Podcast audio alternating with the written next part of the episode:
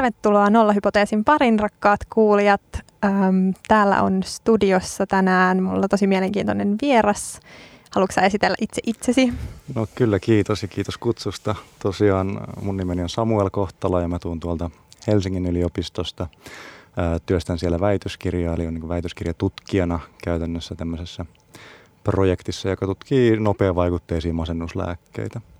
Ja mullahan koulutustausta on, on aiemmin tuolta farmasian puolelta, eli mä olen, mä olen koulutukseltani proviisori ja sitten on ajautunut, ajautunut siitä, siitä sitten vähän niin kuin neurotieteellisemmän tutkimuksen pariin ja, ja näitä sitten farmaseuttisia ja neurotieteellisiä asioita yhdistelen myös tässä väitöskirjassani.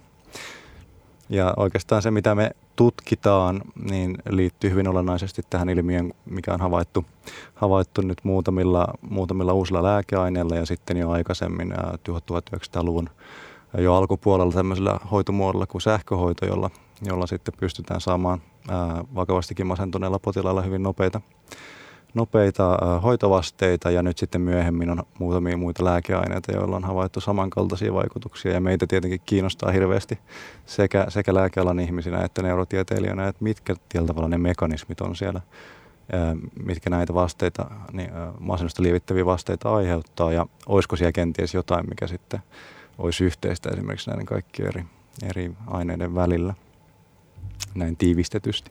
Hyvä tiivistys. Tota, mua kiinnostaa itteeni aika paljon se, että toi on mun mielestä todella, todella kiinnostava ja tärkeä tutkimusalue, niin onko se iso tutkimusalue, onko se semmoinen nouseva tutkimusalue vai minkälaista liikettä siellä on nähtävillä tällä hetkellä? No kyllä se on, kyllä se on ollut olemassa jo pidempään, sanotaan näin. Et toki voisi sanoa, että perinteinen lääketutkimus on keskittynyt kuitenkin sitten hyvin pitkälti tämmöisten niin sanottujen klassisten perinteisten masennuslääkkeiden tutkimiseen, mitä on tälläkin hetkellä saatavilla sitten apteekin hyllyllä, eli tämmöisiä esimerkiksi SSRI-lääkkeisiin, tällaiset selektiiviset serotoninin takaisinoton esteet on se ehkä yleisin lääkeryhmä, jota on käytössä tällä hetkellä. Tämä lääketutkimus, mitä me tietyllä tehdään, ja, ja osittain neurobiologinen tutkimus sitten ehkä liittyy vähän erilaisiin asioihin kuin nämä perinteiset masennuslääkkeet. Eli perinteisillä masennuslääkkeillä ne niin sanotut lääkevasteet, se masennusta lievittävä teho tulee useimmiten vasta melkoisella viiveellä. Puhutaan viikoista, jopa kuukausista ja, ja monet potilaat ei itse asiassa hyödy edes, edes sitten näistä perinteisistä masennuslääkkeistä, mutta nämä uudet, uudet hoitomuodot, mitä on nyt sitten ja lääkeaineet, niin niillä vaikuttaa sen vasteet tulevan hyvin nopeasti. Et kyllä se on se on tietyllä tavalla, sitä on tutkittu kyllä useampia kymmeniä vuosia sitä ilmiötä, mutta, mutta ihan tässä sanotaan viimeisen kymmenen vuoden aikana niin on tullut kyllä aivan uutta boostia sitten. Ää, muun muassa ketamiini on tällainen aine, joka on nostanut tämän nopeavaikutteisen masennuslääkkeen ajatuksen uudestaan niin kuin esiin. Ja, ja nyt pikkuhiljaa tuntuu siltä, että kyllä lääke, lääkefirmatkin on sitten hirveän kiinnostuneita, että jos tällaisia oikeasti olisi tällaisia lääkkeitä, joilla voitaisiin hoitaa myös niitä potilaita, jotka ei välttämättä saa hyötyä niistä perinteisistä lääkkeistä ja toisaalta sitten pystytä saamaan näitä masennuslääkevasteita huomattavasti nopeammin. Kyllä, ja äm, aika, aika paljon puhutaan siitä just, että kuinka ongelmallisia nämä meidän nykyiset masennuksen lääkkeelliset hoitomuodot on. Et, et tokihan masennukseenkin on paljon kaikkea muutakin kuin pelkästään lääkkeellisiä hoitoja, mutta, mutta tota, mitkä muut on sellaisia keskeisiä nykyisten masennuslääkkeiden ongelmia kuin se, että ne ei vaikuta heti? Tai haasteita, sanotaanko? No joo, toki täytyy sanoa, että eihän, eihän nämä niin kuin huonoja lääkkeitä ole missään nimessä. Että iso osa potilaista saa niistä valtavan suuren hyödyn ja tässä on kehittynyt, kehittynyt myös valtavasti nämä lääkeaineet sieltä 1950-luvulta luvulta lähtien tähän päivään, että ne on hyvin siedettyjä, niillä on suhteellisen vähän haittavaikutuksia, niillä on kuitenkin haittavaikutuksia ja sitten kun suuret ihmismäärät käyttää näitä kuitenkin masennuksen hoidossa, niin toki ne haitat korostuu. Et, et semmoinen kuitenkin olemassa oleva haittavaikutusprofiili on ehkä se yksi ikävä asia. Niillä on monenlaisia ikäviä vaikutuksia ihmisen, ihmisen arkielämäänkin ulottuvia. Ja, ja sitten toisaalta sitten esimerkiksi vakavasti masentuneille potilaille esimerkiksi se hidas vaikutuksen alku tietysti on ikävä siinä mielessä, että, että, masennukseen liittyy sitten etenkin vakavampiin masennuksen muotoihin liittyy tällainen itsetuhoinen käyttäytyminen monesti ja sitten ei ole ehkä aikaa odotella aina aina hirvittävän pitkiä aikoisen masennuslääkkeen vastetta.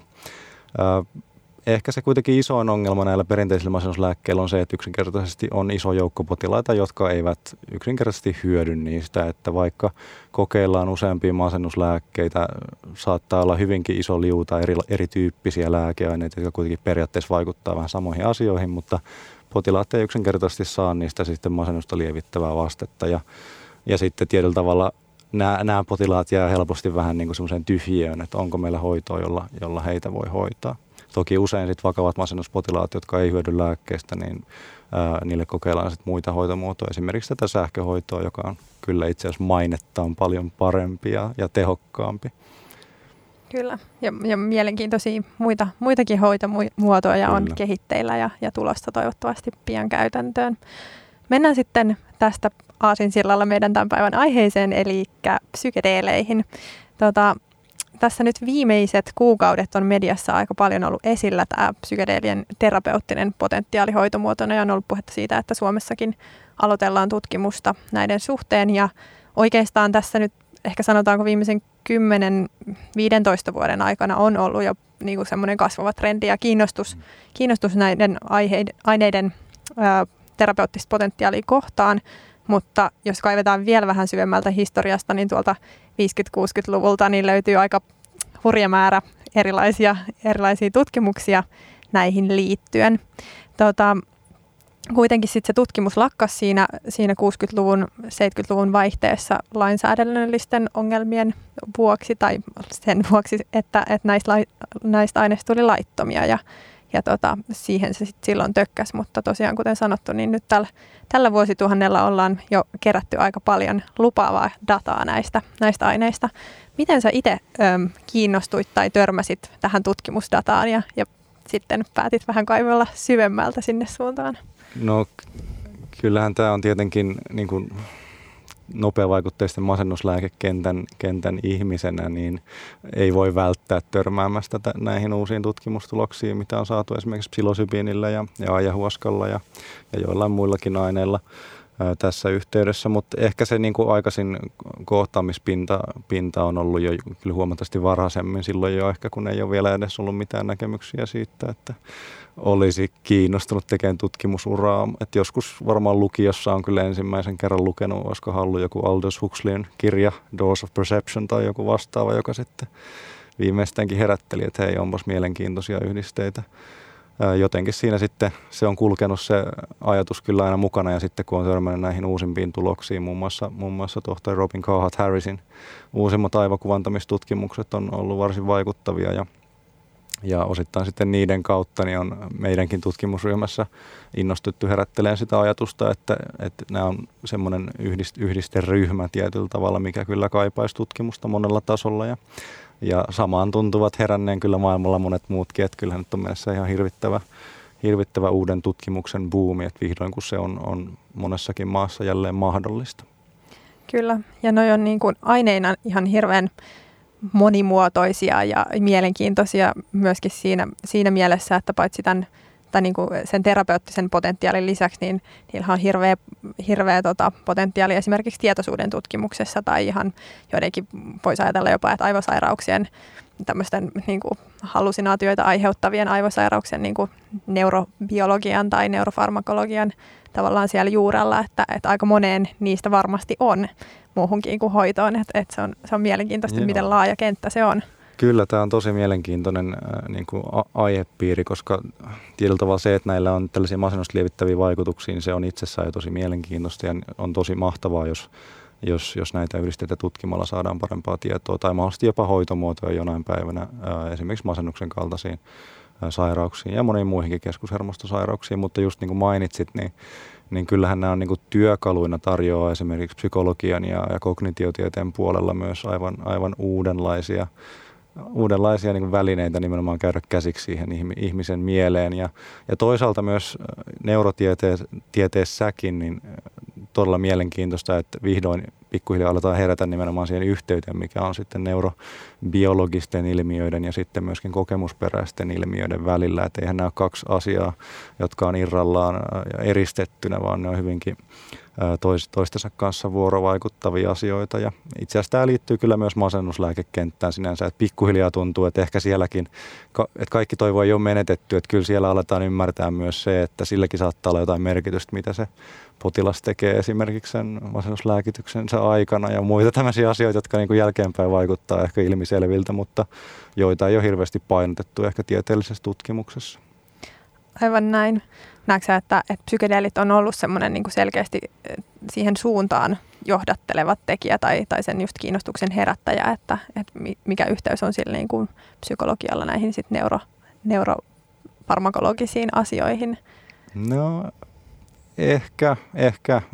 Omalla kohdalla se on niin kuin tullut enemmän, enemmän tuolta, tuolta tämmöisen neurotrofiiniajattelun kautta ja näistä, näistä tutkimuksista, joissa on hyvin niin kuin syvälle paneuduttu siihen, kuinka se ympäristön vuorovaikutus ihan, ihan aivojen kanssa itsessään kehityksen aikana ja myöhemmällä iällä aiheuttaa muutoksia täällä niin kuin aivojen hermoverkoissa ja kuinka aivot muovautuu läpi elämän ja kuinka monet asiat vaikuttaa niihin, että ihan, ihan selväpäisinkin aivoihin. Että, mutta kyllä varmasti siinä on myös osaltaan, ja, ja niin kuin juuri, juurikin nämä tämän hetken pioneerit, niin kuin tämä tohtori Carl Harris, niin hehän tulee sitten tai osa heistä tulee enemmän tuolta psykologiselta taustalta, mikä yhä en, enemmän niin kuin tuo sitä, sitä psyko, psykologisen aspektin tärkeyttä myös tämmöiseen tutkimukseen. Että. Niin ja nämä on, kuten mainittua, niin, niin, niin laaja-alaisia ja niin monenlaista potentiaalia omaava, omaava aineryhmä, että, että varmaan se on hirveän tärkeää just tässä, että tuodaan eri, eri tieteenaloja yhteen tutkimaan näitä, koska se, että jos näitä ruvetaan vaan farmakologian puolella tai vaan psykologian tai lääketieteen puolella tutkimaan tai käyttämään, niin, niin se potentiaali niin rajautuu aika nopeasti sit siitä aika kapeaksi. Kyllä, ja, ja, ja jos sinänsä kun ajattelee vaikka tätä tutkimusta, mitä me tehdään, se on hyvin prekliinistä, se tapahtuu niin kuin hyvin siellä molekyylitasolla ja, ja solutasolla, niin eihän si, siinä tutkimuksessa tietyllä tavalla ollaan aika kaukana niistä tietyllä tavalla psykologisista vaikutuksista, mitä se aine sitten tekee kokonaisessa aivossa ja, ja keskushermostossa, että että tietyllä tavalla tutkimalla vain niitä solutason ilmiöitä, niin ei kyllä päästä käsiksi ihan hirveän pitkälle välttämättä siihen, että mikä se lopullinen psykologinen vaikutus on. Mutta toki ei myöskään pidä unohtaa sitä, että nämä neurobiologiset mekanismit siellä solutasolla voi myös vaikuttaa hyvin merkittävästi siihen, mikä sitten koetaan taas niin kuin su- seuraavalla tasolla sitten ihmisen, ihmisen toiminnassa ja käyttäytymisessä. Mm, aivan näin. Tota, jos vielä mennään vähän niin kuin terminologiaan ja luokitteluun, niin miten farmakologian puolella, niin mitkä kaikki aineet käsitetään ylipäätään psykedeeleiksi? Tämä onkin hirveän vaikea kysymys ja mm. tätä on joskus tullut jo mietittyä aikaisemminkin, mutta ehkä jos puhutaan ihan psykedeeleistä itsessään, niin, niin tota, voisi sanoa, että silloin puhutaan tällaisista serotonergisistä hallusinogeeneista. Ja nyt heti me saatiin toinen termi, joka on hallusinogeeni, ja se on hirveän huono termi mm. ensinnäkin kuvaamaan näitä yhdisteitä, koska ei nämä varsinaisesti ää, niin suurimmassa osassa tapauksista ja annostus, järkevistä annostuksista, niin ne eivät aiheuta hallusinaatioita, mutta tämä on semmoinen termi, mitä on käytetty paljon ää, kirjallisuudessa jo, jo pidempiä aikoja, se on vähän sinne tuntunut vakiintuvan muita hallusinogeeneja on sitten oikeastaan vähän luokittelusta, luokittelusta riippuen, niin oikeastaan kaikenlaiset psykoaktiiviset aineet, ihan tällaisista dissosiatiivisista NMDA-reseptoria salpaavista yhdisteistä, sitten kappa-opioidireseptorien kautta vaikuttavia aineita. Eli puhutaan hyvin eri, erityyppisistä aineista kuin tällaiset klassiset psykedeelit. Mutta se, mikä ehkä farmakologisesti yhdistää, jos nyt rajataan tämä nimenomaan tämmöisiin serotonergisiin hallusinogeeneihin, niin on se näiden yhdisteiden vaikutus tämmöiseen yhteen, yhteen tiettyyn serotonin-reseptoriin, tämmöiseen kuin serotonin-reseptori 2A. Ja se tuntuu olevan semmoinen yhteinen mekanismi itse asiassa kaikille näille aina niin kuin psilosybiinille esimerkiksi tai, tai LSDlle tai, tai muille, muille tämän tyyppisille yhdisteille. Ja siitä on kyllä paljon näyttöä, että sitten toisaalta jos tätä reseptoria – salvataan toisella lääkeaineella, niin sitten hyvin suurelta osin nämä niin sanotut psykedeelliset vaikutukset sieltä häviävät. Että kyllä se linkki on, linkki on tällaisten serotonergisten psykedeelien kanssa nimenomaan tähän reseptoriin aika vahva. Mutta se ei toki tarkoita sitä, että siellä on valtava määrä myös muita reseptoreita. Jotka itse asiassa vaikuttaa sitten vähän aineesta, aineesta riippuen myös siihen lopulliseen vaikutusten kirjoon. Ja toki myös näillä eri aineilla voi olla hieman erilaisia tapoja sitoutua siihen nimenomaiseen reseptoriin ja siitä kautta ne laukaisee erilaisia sit solun sisäisiä muutoksia myös. Että tämä on oikeastaan voisi sanoa näin, että kyllä siellä on se yksi reseptori, joka on tosi tärkeä, mutta sitten jos mennään syvemmälle molekyylibiologiselle tasolle, niin sitten siellä on hirveästi taas kaikenlaista tapahtuu ja siihen ei kanta siihen soppaan välttämättä lähteä. niin, menee aika monimutkaiseksi, mutta, mutta ehkä se on just, just niin, että, että toi, on, toi on varmaan se niin kuin helpoin tapa käsittää se, että miten ne oikeastaan toimii aivoissa ja varsinkin jos ei aiheeseen ole perehtynyt, niin niin se on aika, aikamoinen soppa, niin kuin sanoit, jos sinne, Kyllä. sinne lähtee syventyy. Nimenomaan, mutta ehkä joo, voidaan ottaa tällainen hyvin, hyvin yleinen yksinkertaistus, mikä farmakologian kirjoissa on tällainen avaimen ja lukon käsite. Ja tässä tapauksessa voisi ajatella, että sitten psykedeellinen yhdiste, sanotaan vaikka psilosybiini on se avain, joka istuu tietynlaiseen lukkoon ja, ja aiheuttaa siellä sitten tiettyjä muutoksia, jotka johtaa ehkä sen lukon aukeamiseen esimerkiksi. Ja, ja se lukko on nimenomaan sitten tämä 5HT2A-reseptori tai serotoninreseptori 2A, joka on se pääasiallinen vaikutuskohta monilla näistä aineista. Kyllä. Tota, missä, missä aivoalueilla näitä reseptori kimppuja tai tiivistymiä erityisesti sijaitsee? Pystyykö siitä jotenkin tiiviisti esittämään, koska minusta on aika mielenkiintoista, että kun juuri tähän, tähän reseptoriin ne sitoutuu, niin missä, missä kohtaa aivoja näitä löytyy? No, kyllähän näitä näitä, näitä nimenomaan siis serotonireseptoreita on hyvin laajalti ympäri aivoja. Ehkä sellaisia olennaisia tai erittäin tiheitä pitoisuuksia esiintyy esimerkiksi tuo aivokuoren alueilla. Ja siellä aivokuoren, jos mennään vielä spesifisemmin, niin tietyissä, tietyissä ehkä voisi sanoa pohjakerroksissa ja tietyissä hermosolutyypeissä sitten, joita, joita sitten erityisesti nämä, nämä tuota, psykedeelliset aineet sitten tai joihin nämä psykedeelliset aineet vaikuttaa. Et siellä on esimerkiksi tämmöisiä pyramidaalineuroneita on tuolla aivokuoren pohjakerroksissa, joissa on hyvin paljon nimenomaan tätä reseptorityyppiä ja, ja varmasti, varmasti sillä on sitten iso merkitys myös niihin vaikutuksiin, joita, joita lopulta näillä aineilla on. Nolla hypoteesi. Miten sitten, kun nyt ollaan tehty aika paljon just tätä aivokuvantamistutkimusta ja, ja sitä, että, että mitä aivoissa niin kuin kokonaisvaltaisella tasolla tapahtuu, kun, kun psykedeelejä nautitaan ja, ja niin kuin se päälöydös tähän asti on, on käytännössä ollut se, että sellaiset aivoalueet, jotka ei normaalisti ole yhteyksissä toisiinsa näin yksinkertaistuna, niin sitten kommunikoi ja siitä johtuu esimerkiksi just nämä että, että joku ääni voi vaikuttaa vahvasti vaikka visuaaliseen niin kuin inputtiin, mitä aivoihin tulee, ja, ja siitä musiikista voikin muodostua joku, joku kuva, jos nyt käyttää tällaista yksinkertaistusta, niin minua kiinnostaa se, että et, et miten, onko farmakologisesti mitään vielä niin kuin, tavallaan semmoista yhteyttä luotu sille, että miksi näin tapahtuu aivoissa isolla tasoilla, vai onko se vielä niin kuin selvitettävänä? Öö, ehkä se on aika vaikea vetää sieltä niin kuin solutason farmakologiasta niitä, niitä johtopäätöksiä sitten globaalimmalle tasolle, mitä sitten havaitaan siellä, siellä aivokuvantamisessa. Kyllähän on esitetty tiettyjä ajatuksia, että minkä, minkälaisia vaikutuksia näillä on sitten yksittäisessä hermosolussa, että nämä, nämä tyypillisesti nämä reseptorit aiheuttaa tällaista eksitaatiota, eli kiihtymystilaa näissä tietyissä hermosoluissa ja ja, ja sitten se voi aiheuttaa tietyn tyyppisiä vaikutuksia, mutta sitten on aina olemassa myös muita hermosolutyyppejä, joissa tällaisia, esimerkiksi tämmöisiä estäviä hermosoluja, joissa osassa kyllä esiintyy tätä samaa reseptoria. Ja toisaalta sitten näistä, näistä pyramidaalineuroneista lähtevät syötteet nimenomaan tämmöisiin estäviin hermosoluihin taas aiheuttaa niissä aktivaatiota ja se voi estää myös näiden toimintaa, että tämä on niin kuin loputon, loputon suo sitten, jos ajatellaan syvemmällä tasolla ja sitä ei hirveästi, hirveästi vielä tiedetä, mutta se mitä aivokuvantamisen tasolta sitten on johdettu, niin kyllä siellä, siellä havaitaan aika pitkälti tämmöisen niin kuin,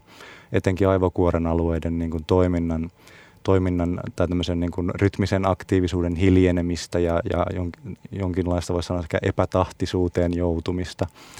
Ja, ja nämä on semmoisia ilmiöitä, joita on kyllä, kyllä havaittu sitten esimerkiksi tämmöisillä menetelmillä kuin elektroenkefalografialla, eli aivo, aivosähkökäyrällä ja magnetoenkefalografialla. Sitten sieltä niin kuin aivon kuorikerroksista ja ne on toisaalta myös sit siinäkin suhteessa mielenkiintoisia muutoksia, että, että esimerkiksi tämä aivokuoren tavalla yliaktiivisuus on liitetty hyvin olennaisesti esimerkiksi tässä masennuksessa nimenomaan sitten tällaisiin negatiivisiin ajatuskierteisiin ja sitten tällaisten niin kuin negatiivisten kokemusten jatkuvaan niin kuin läpi, läpikäymiseen, että, että nämä kuvantamislöydökset voi kyllä kertoa jotain itse asiassa myös siitä, että kuinka, kuinka mahdollisesti masennus, ää, masennus sit lievittyy näiden yhdisteiden ää, vaikutuksen kautta. Mm. Ja ehkä toi mun mielestä myös hyvin alleviivaa sitä, että, että oikeastaan, tai tuntuu, että välillä – sellaisilla, jotka ei esimerkiksi aivotutkimukseen tai just neurofarmakologiaan perehtyneet, niin, niin tuntuu, että kaikki on ihan selvää, että me ollaan ratkaistu se, että miten meidän mieli toimii ja miten meidän aivot Joo. toimii. Ja ainakin itse silloin, kun alkoi näitä asioita kaivelemaan, niin tuli semmoinen kyllä niin kuin revelation, että oho, että oikeastaan me ei tiedetä vielä yhtään mitään, että aivot on vähän kuin avaruus, että sinne pitää vielä paljon kehittää teknologiaa ja, ja erilaisia tutkimusmenetelmiä, että me voidaan oikeasti sanoa, että me ymmärretään, miten aivot toimii. Että meillä on semmoisia niin kuin, me voidaan keksiä selityksiä tai, tai teorioita sille, että miksi tapahtuu tavalla X, mutta, mutta oikeastaan me ollaan vielä aika kaukana siitä, että me tiedettäisiin oikeasti, että miksi niin on. Kyllä, tämä on nimenomaan se, se keissi, että mitä enemmän tähän neuro, neurotieteelliseen tutkimukseen perehtyy, niin sitä enemmän ymmärtää, kuinka vähän me oikeasti, oikeasti tiedetään näistä asioista. Ja ne palapelin palat, joita meillä on, siellä on tosi hyviä paloja, tiedetään hyvin yksittäisiä asioita tosi tarkasti.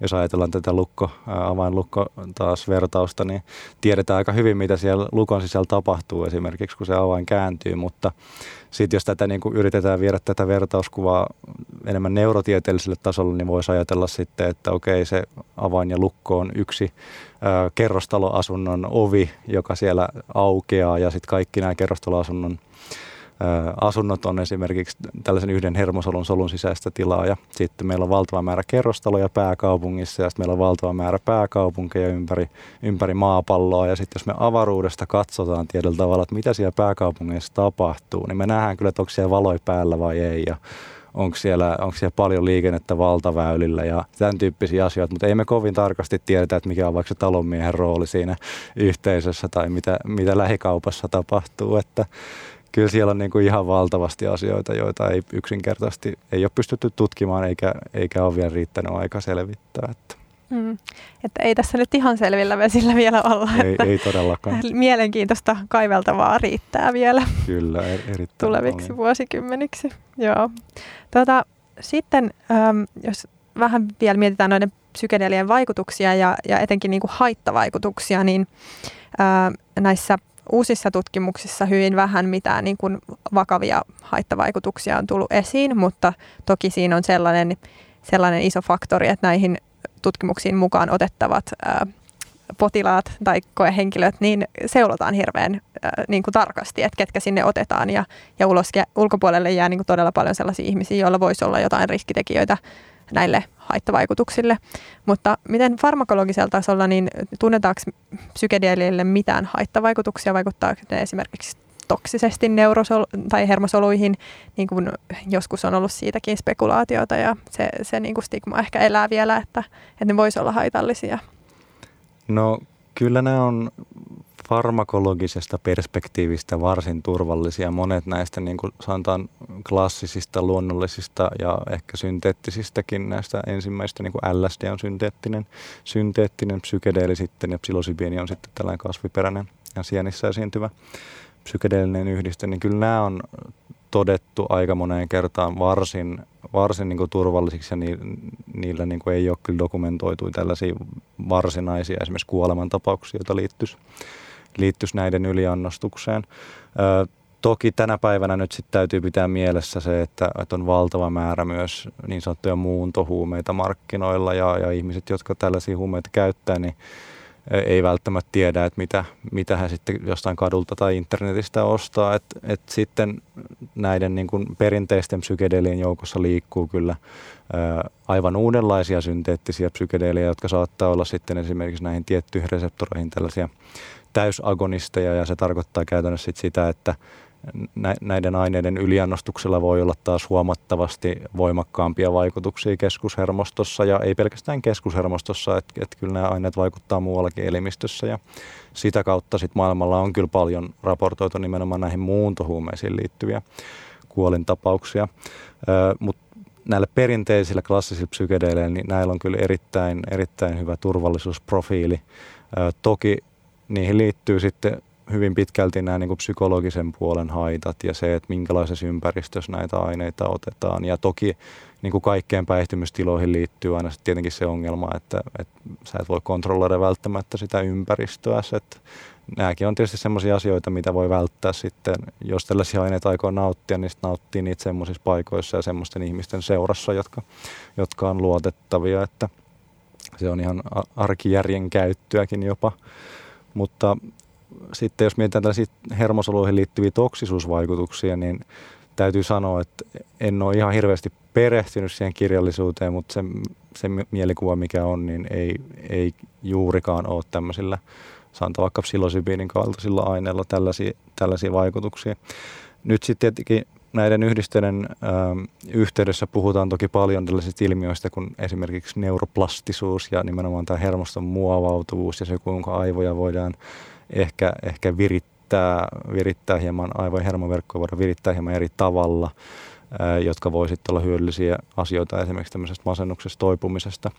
Mutta sitten myös on kyllä esitetty semmoisia ajatuksia, että, että jos näillä yhdistelmillä on tämmöisiä vaikutuksia, niin eikös voisi ajatella, että tietyissä olosuhteissa sä voit virittää aivosi myös tietyllä tavalla päin metsää, että, että eihän näitä asioita ole sillä tavalla tutkittu niin pitkälle, että voitaisiin antaa absoluuttisia vastauksia, mutta nykytiedon valossa ää, tällainen satunnainen ja etenkin kliinisesti kontrolloidussa tutkimuksissa tapahtuva näiden aineiden annostelu on kyllä varsin turvallista.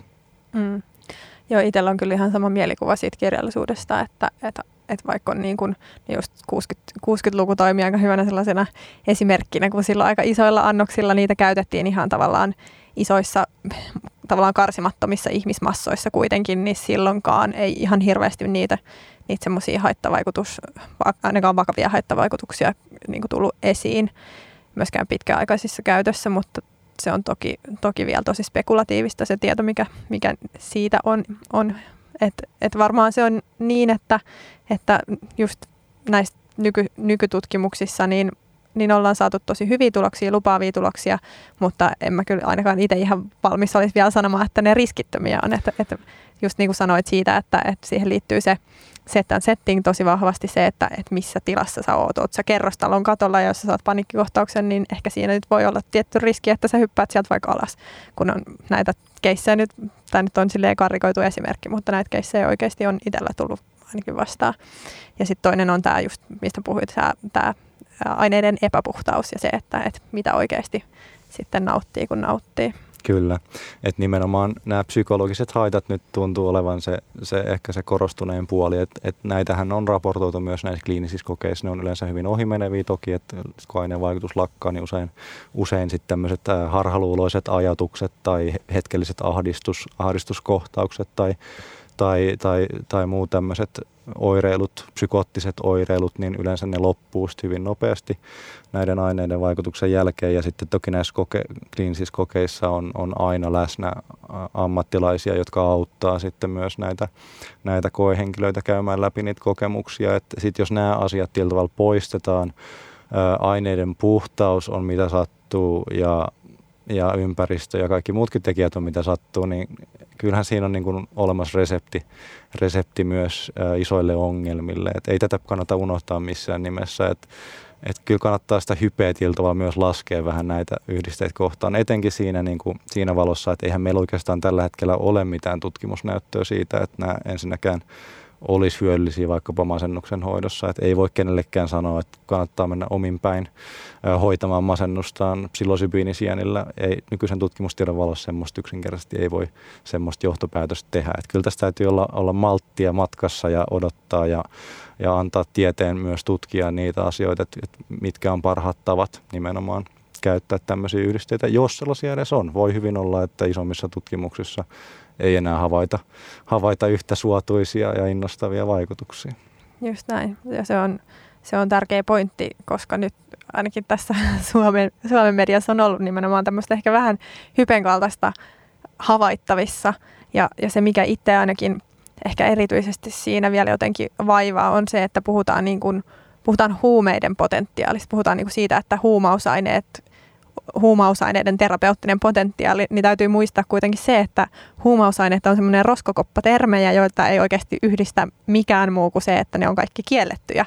Ja ne on kaikki kiellettyjä eri syistä. Esimerkiksi just se, että, että mikä näiden No, Sitten sit voidaan mennä niinku poliittisiin kysymyksiin siitä, että miksi vaikka niinku LSD ja, ja psilosybiini on aikoinaan kielletty, mutta, mutta et niinku tosi erilainen vaikutus ja haittaprofiili näillä kaikilla aineilla on, eikä ni, niinku mitenkään voida sanoa, että huumeilla on terapeuttista potentiaalia, että se on tosi tietyt aineet, mitä sieltä voidaan nostaa, joilla saattaa olla ehkä, jos tämä todetaan isommissa aineistoissa, niin kuin sanoit, että, että se, se ehkä tietyllä tavalla aina särähtää korvaan se, että huumeilla, huumeilla hoidetaan nyt masentuneita.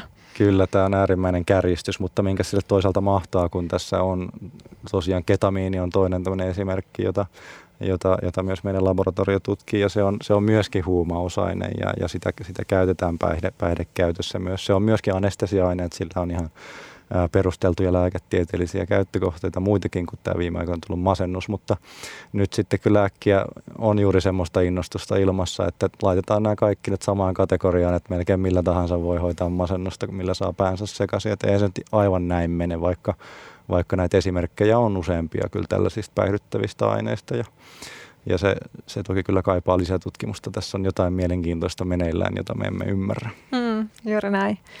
Ja sitten sit ehkä se, mikä, mikä kanssa tuosta keskustelusta mun mielestä hieman uupuu, on se, että, että aika useissa näistä tutkimuksista, tai, tai ei nyt valtaosassa, mutta joissain on kuitenkin havaittu vielä sitä, että, että, että se ei välttämättä riitä, että se vaikka henkilö itsessään ottaa sitä ainetta ja sitten lähtee menemään, vaan siihen tarvitaan sitä niin kuin kokemuksen reflektiota ja, ja semmoista niin kuin ns terapiaa tai, tai puhutaan niin kuin guidanceista, että siinä on joku sun turvana, kun sä käyt sen kokemuksen läpi ja saattaa olla, että sä joudut käydä sen, ottaa sitä ainetta vaikka muutamaan otteeseen ja sitten reflektoida tosi systemaattisesti sitä, että mitä sä oot kokenut, että se ei ehkä ihan meikään niin, kun ollaan niin kuin tässä hy- hypen huomassa myöskin helposti puhuttu siitä, että, että yksi kerta riittää ja ja tällä, tällä parannut masennukset kokonaan. Joo, Vaikka toki, toki on paljon potentiaalia ja musta on positiivista, että, että puhutaan ja nostetaan ylös, mutta pitää semmoinen tietty varovaisuus ehkä siinä pitää myöskin mielessä. Joo, tässä on tietenkin useampia koulukuntia myös siinä, että miten tutkijatkin miettii ja, ja pohdiskelee näiden aineiden vaikutuksia, että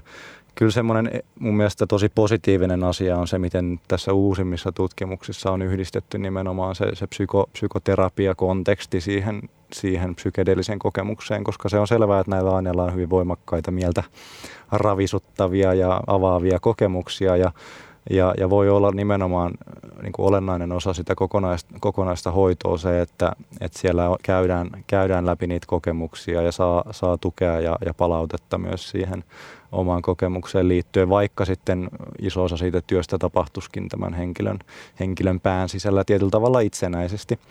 Ö, on yksi koulukunta, joka on sitä mieltä nimenomaan, että, että se on se, se kokemus, joka, joka tässä ajaa, olisi niin sitten se psykoterapia tai ei. Mutta sitten on kyllä olemassa myös toinen koulukunta, joka on ehkä sitten edustaa perinteisempää farmakologista näkemystä. Mä en uskalla laittaa itteeni kumpaakaan lokeroon, mä ehkä siinä välimaastossa. Mutta tämä toinen koulukunta on sitten enemmän sitä mieltä, että, että tietyllä tavalla sillä kokemuksella ei ole mitään tekemistä tämän esimerkiksi masennuslääke vasteen kanssa. Ja molempien puolesta on kyllä tutkimusnäyttöä ja toisaalta sitten on tällaisia mielenkiintoisia, ehkä hyvin, voisikin sanoa, pilottimuotoisia alustavia tutkimuksia, jossa esimerkiksi anestesialla, eli ihmisen nukuttamisella yksinkertaisesti potilas joutuu tiedottomaan tilaan ja herää sieltä. Ja tämä näyttäisi myöskin nopeasti lievittävän masennuksen oireita. Et mitenkäs tämä nyt sitten selittyy tässä, että siinä ei kyllä varmasti käydä läpi mitään, mitään tuota, psykoterapeuttisia kokonaisuuksia siellä anestesiassa, mutta ehkä tässä on jonkinlainen ilmiö sitten, joka liittyy näihin molempiin. Mm. Ja toisaalta se tuskin on se psykoterapeuttinen konteksti ainakaan pois siitä, siitä niin kuin masennusta lievittävästä tehosta. Juuri näin. Ja, ja tämä on varmaan semmoinen asia, mitä kanssa jatkotutkimukset ja tulevaisuus tulee selventämään. Nimenomaan. Mutta potentiaali löytyy, potentiaali löytyy paljon ja se on, se on mun mielestä tosi mielenkiintoinen ilmiönä ja, ja tota, koetaan vaan pitää sellainen tietty rationaalisuus mukana siinä, siinä keskustelussa. Nolla hypoteesi.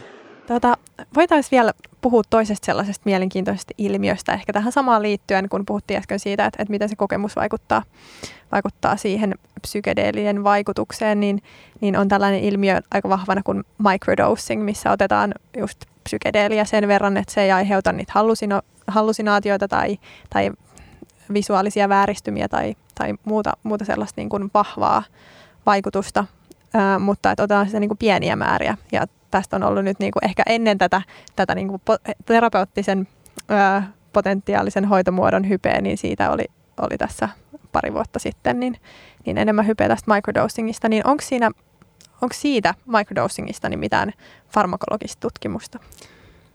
Hyvin vähän sanoisin näin. Mä oon itsekin kyllä jonkin verran yrittänyt seurata, en nyt ihan hirveän aktiivisesti tätä keskustelua, mutta joitain tutkimuksiahan tehtiin jo silloin joskus vuosikymmeniä sitten tähän liittyen. Ne lienevät enemmän anekdotaalista näyttöä ja tästä on sitten hiljattain kerätty erilaista kokemusperäistä aineistoa tällaista mikrodosingia harrastavilta ihmisiltä. En ole ihan varma, mitkä ne tulokset ovat.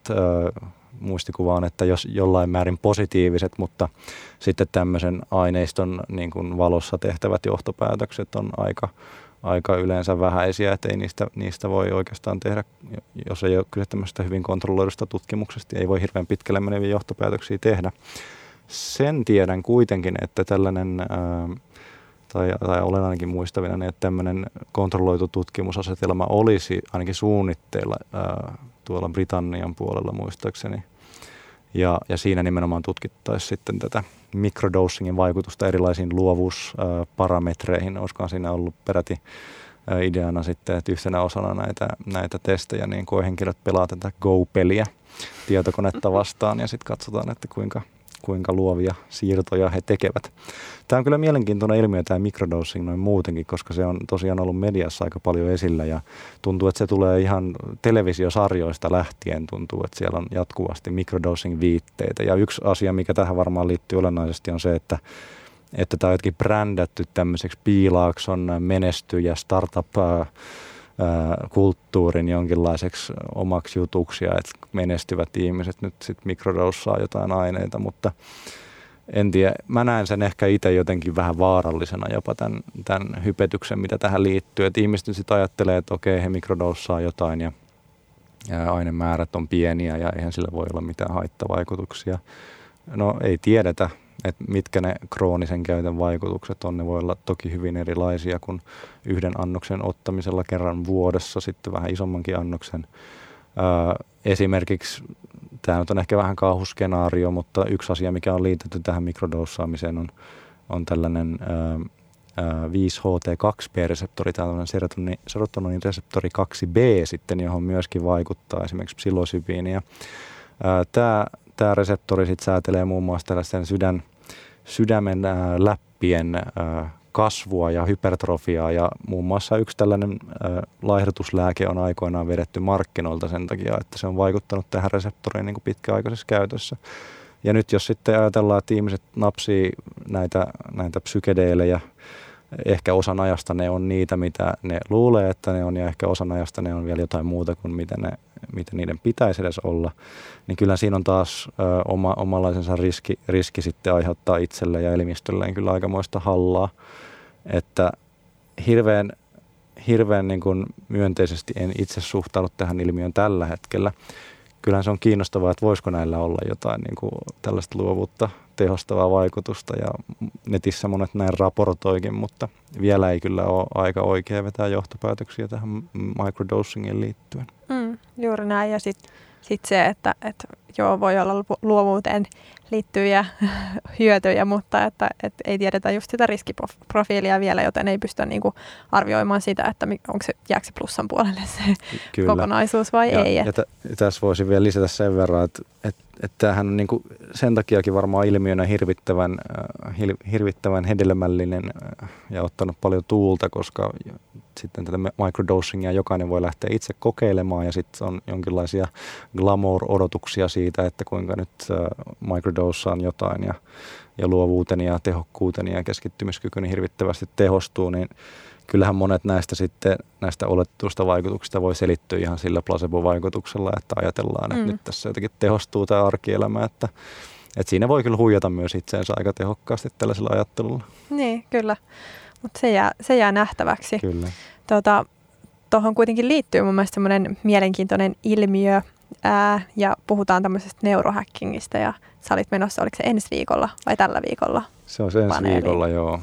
Eli se voi olla jo, jo ohi, kun tämä ohjelma tulee ulos, mutta tota, onko se sitten saatavilla jälkikäteen jostain mahdollisesti? En tiedä, että olisiko siellä jotain taltiointia, mutta tämä oli tosiaan Helsingin Think Company järjestämä paneelikeskustelu aiheesta, neurohacking. Joo, mä linkkaan sen, sen tuohon tota, jakson alle, jos, jos löytyy jostain taltioitu. Mutta mut kerro vähän siitä ilmiöstä, neurohackingista. No se, joo, se liittyy oikeastaan tähän niin kuin, äh, ehkä tähän microdosingiinkin, että microdosingin ajatellaan myös olevan ehkä yksi, yksi muoto tällaista neurohakkerointia. Ja neurohakkerointi nyt sitten tarkoittaa laajemmalti kaikenlaisia keinoja, joilla voidaan ihmisten aivotoimintaa muovata mielellään sen positiiviseen suuntaan, että saadaan jonkinlaista kognitiivista etulyöntiasemaa tai parannettua sitä oma, omaa aivojen toimintaa tai muistamista tai, tai, tai keskittymiskykyä sitten ää, lääkkeellisin keinoin tai joillain muillakin keinoin. Nykyään sitten on kaikenlaisia myös muita menetelmiä, joihin ehkä ei tässä yhteydessä kanta hirveän syvälle mennä. Mutta ajatuksena on se tosiaan, että parannetaan aivojen toimintaa jollain, jollain ulkoisella keinolla ja, ja, ja siten, siten tota, hakkeroidaan sitä omaa, omaa järjestelmää paremmaksi. Ja tällaisia aineitahan on kehitelty jo kautta, kautta aikojen, joilla, joilla olisi sitten tällaisia nootrooppisia tai, ää, tai älyllistä toimintaa tehostavia vaikutuksia ja niitä, niitä on kyllä jonkin verran tutkittukin ja tulokset on ehkä, voisi sanoa, että jossain määrin pettymys varmaan monille. Se ei ole kuitenkaan estänyt sitä, että, että tota, jälleen internetin ihmeellisessä maailmassa niin on kyllä hyvin aktiivinen tällainen neurohakkerointi ja nootrooppiskene, jossa ihmiset sitten vertailevat kokemuksia ja kokeilevat lisä, ihan lisäravinteista ja ruokavalioista lähtien sitten kaikenlaisiin kognition tehostajiin. Ja sitten tekevät, tekevät usein vielä jotain itse, itsellensä kognitiivisia testejä, vaikka päivittäin tai viikoittain, joilla mittaavat sitten, että onko nyt parempi muisti tänään kuin eilen ja mitä tapahtui perjantain jälkeen ja niin päin pois. Mutta, mutta tota, tämä on ehkä ilmiönä, ilmiönä tota, kuitenkin vielä aika kaukana siitä, mitä, mitä tie, tiede tietää niin kuin tällaisista nootroopeista, että kyllä ne on aika, aika vähäisiä, vähäisiä ne tutkimustulokset, joissa olisi havaittu nimenomaan terveillä koehenkilöillä tämmöisiä positiivisia vaikutuksia. Toki tiedetään monia lääkeaineita, niin kuin, jotka kuuluu sitten esimerkiksi stimulantti, stimulanttiryhmään, tämmöisiä amfetamiinin kaltaisia aineita, joilla kyllä ihminen pystyy kohentamaan keskittymiskykyä ja tar- pitää tarkkavaisuutta yllä pitkiä aikoja. Mutta näihin aineisiin liittyy myös aina se kääntöpuoli, että sitten kun tullaan alas sieltä, sieltä tota ylikierroksilta, niin kyllä sit usein se kognitiivinen suoritus laskee myös aika voimakkaasti, että, että nämä mun mielestä ei täytä ehkä tämmöisen perinteisen ajattelun mukaisia tällaisia no tropiinin kriteerejä, jotka on siis ää, ainakin jonkin määritelmän mukaan niin, että, että näillä aineilla ei saisi olla tällaisia haitallisia vaikutuksia, vaan ne olisi pelkästään jollain tavalla parantaisi sitä kognition toimintaa. Mm. Niin ja varmaan tuohon tohon liittyy aika vahvasti tällaisen neurohakkerointiin tai biohakkerointiin. Mun mielestä yleensäkin sellainen, niin kuin just että tiede puuttuu sieltä keskustelusta ja sitten nämä neurohakkeroijat tai biohakkeroijat, niin, niin siinä omassa ryhmässään ja omassa niin kuin yhteisössään jakaa niitä omia kokemuksia. Ja, ja se on kuitenkin tosi kaukana sellaisesta tiete- tieteellisesti todistetusta tai testatusta tiedosta, koska ju, just kun puhuttiin aikaisemmin siitä, että mitä placebo saa aikaan, niin eihän ihminen, ihminen on todella huono mittaamaan sitä, että, että meneekö mulla nyt paremmin kuin viime viikolla. Vaikka sä tekisit, tekisit kognitiivisia testejä, niin et sä silti pysty niin kuin luotettavasti itse arvioimaan sitä, että, että jos joku katsoisi tarkkailisi mua nyt ulkopuolelta, että miten, miten mulla menisi, koska sä oot niin, niin omassa, omassa maailmassasi ja, ja ihmisen mieli on, on helposti huijattava ja ihminen huijaa itse itseään koko ajan, niin, niin mun mielestä siihen liittyy tosi vahvasti tuohon niin koko skeneen se, että, että jaetaan niitä omia kokemuksia ja pidetään niin kuin, niitä jotenkin totena tai sellaisena niin kuin todistettuna tai todistettavana asiana. Kyllä joo, että kyllä itsellään tietenkin jos tämmöisiä aineita kokeilen, kyllähän ne on hyvin subjektiivisia ne kokemukset ja ne on sitten jos yleistettävissä mihinkään, niin lähinnä siihen henkilön itseensä.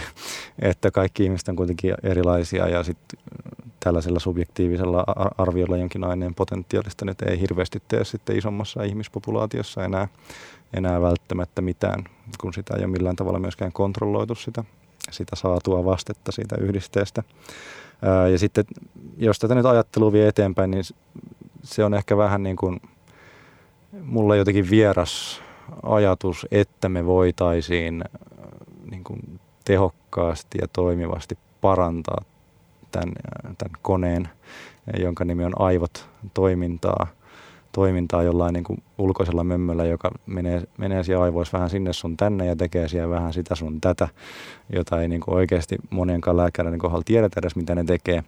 Ja sitten meillä on tosiaan tällainen vaatimattomasti ehkä universumin monimutkaisin koneisto tuolla, jota me yritetään tietyllä tavalla hienosäätää toimimaan paremmin. Se on jotenkin ehkä vähän villi ajatus.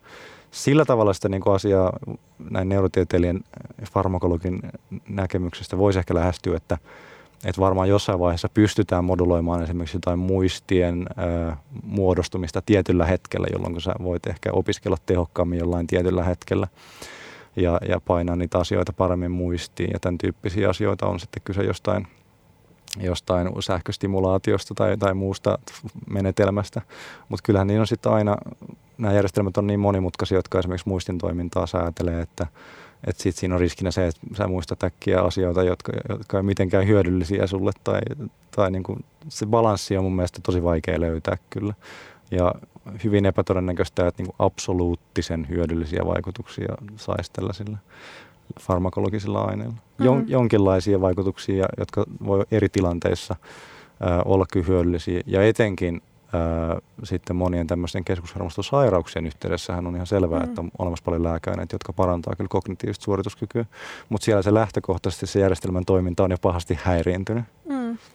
Niin ja, ja toisaalta en mä tiedä, että jos niistä aineista nyt ei varsinaista haittaa ole, jos ne on semmoisia niin laillisia vaikka luonnontuotteita just ravintoa, niin sehän on vaan äärimmäisen positiivista, että se henkilö itse saa siitä apua ja, ja niin kuin kokee voimansa paremmin ja voi, varmasti voikin paremmin. Että ei mulla niin kuin sitä, sitä vastaan todellakaan mitään ollut, mutta, mutta just niin kuin puhuttiin, niin, niin se ehkä, ehkä se tieteen puuttuminen sieltä ja, ja ehkä semmoisen niin kuin, tiet, tietty sellainen niin kuin seurotieteen haisukin välillä niissä jutuissa, kun puhutaan ja, ja niin kuin referoidaan tiedettä välttämättä oikeasti edes vaikka niin kuin perehtymättä kunnolla johonkin asiaan. Niin Kyllähän se, joo. Se, Kyllä tässä keskustelussa korostuu semmoinen hyvin pintapuoleisuus, että, että meillä on joku uusi mömmö, joka on syntetisoitu nyt sitten vaikka 5 tai 10 vuotta sitten ja sitä on kerran tutkittu Venäjällä jossain tutkimusinstituutissa, joka on saanut sieltä tuloksen, että se lisää nyt jonkun hermokasvutekijän pitoisuutta jossain, niin sitten ollaan heti, että jes, että nyt meillä on yhdiste, joka tekee aivoista muovautuvammat. Se on nähty jossain yhdessä rotassa kerran mm. yhden tutkimusryhmän toimesta. Että kyllähän nämä aika kaukana vielä siitä, että näitä voisi niin kuin johdonmukaisesti vetää ihmiseen ensinnäkään eläintutkimuksesta ja, ja vaikka se olisi sitten jo tehty ihmisilläkin se tutkimus, niin että se olisi yleistettävissä vielä laajemmin. Kiitos kovasti, että tulit vieraaksi. Oli mm, hirvittävän mielenkiintoinen keskustelu. Tota, haluatko vielä mainostaa jotain omaa projektia. Stelki oli podcasti No joo, kyllä mä voisin kertoa siitä itse asiassa tuossa, kun jonkin aikaa sitten täällä Suomessa vieraili kutsumani tuolla ää, tohtoriohjelman Brain and Mind Symposiumissa kaksi kansainvälistä tutkijaa, tämä tohtori Robin Kahat Harris ja Jordi Riba, niin teimme sitten tämmöisen pienen podcastin myös itse asiassa psykedelitutkimukseen liittyen tämän Robinin, Robinin ja sitten Karle Hurttiikin kanssa. Tämä löytyy esimerkiksi YouTubesta sanoilla Artlab ja Carhart Harris. Mä laitan sen myöskin tähän jakson alle linkiksi, niin sinne vaan sitten kuuntelemaan lisää aiheeseen liittyen.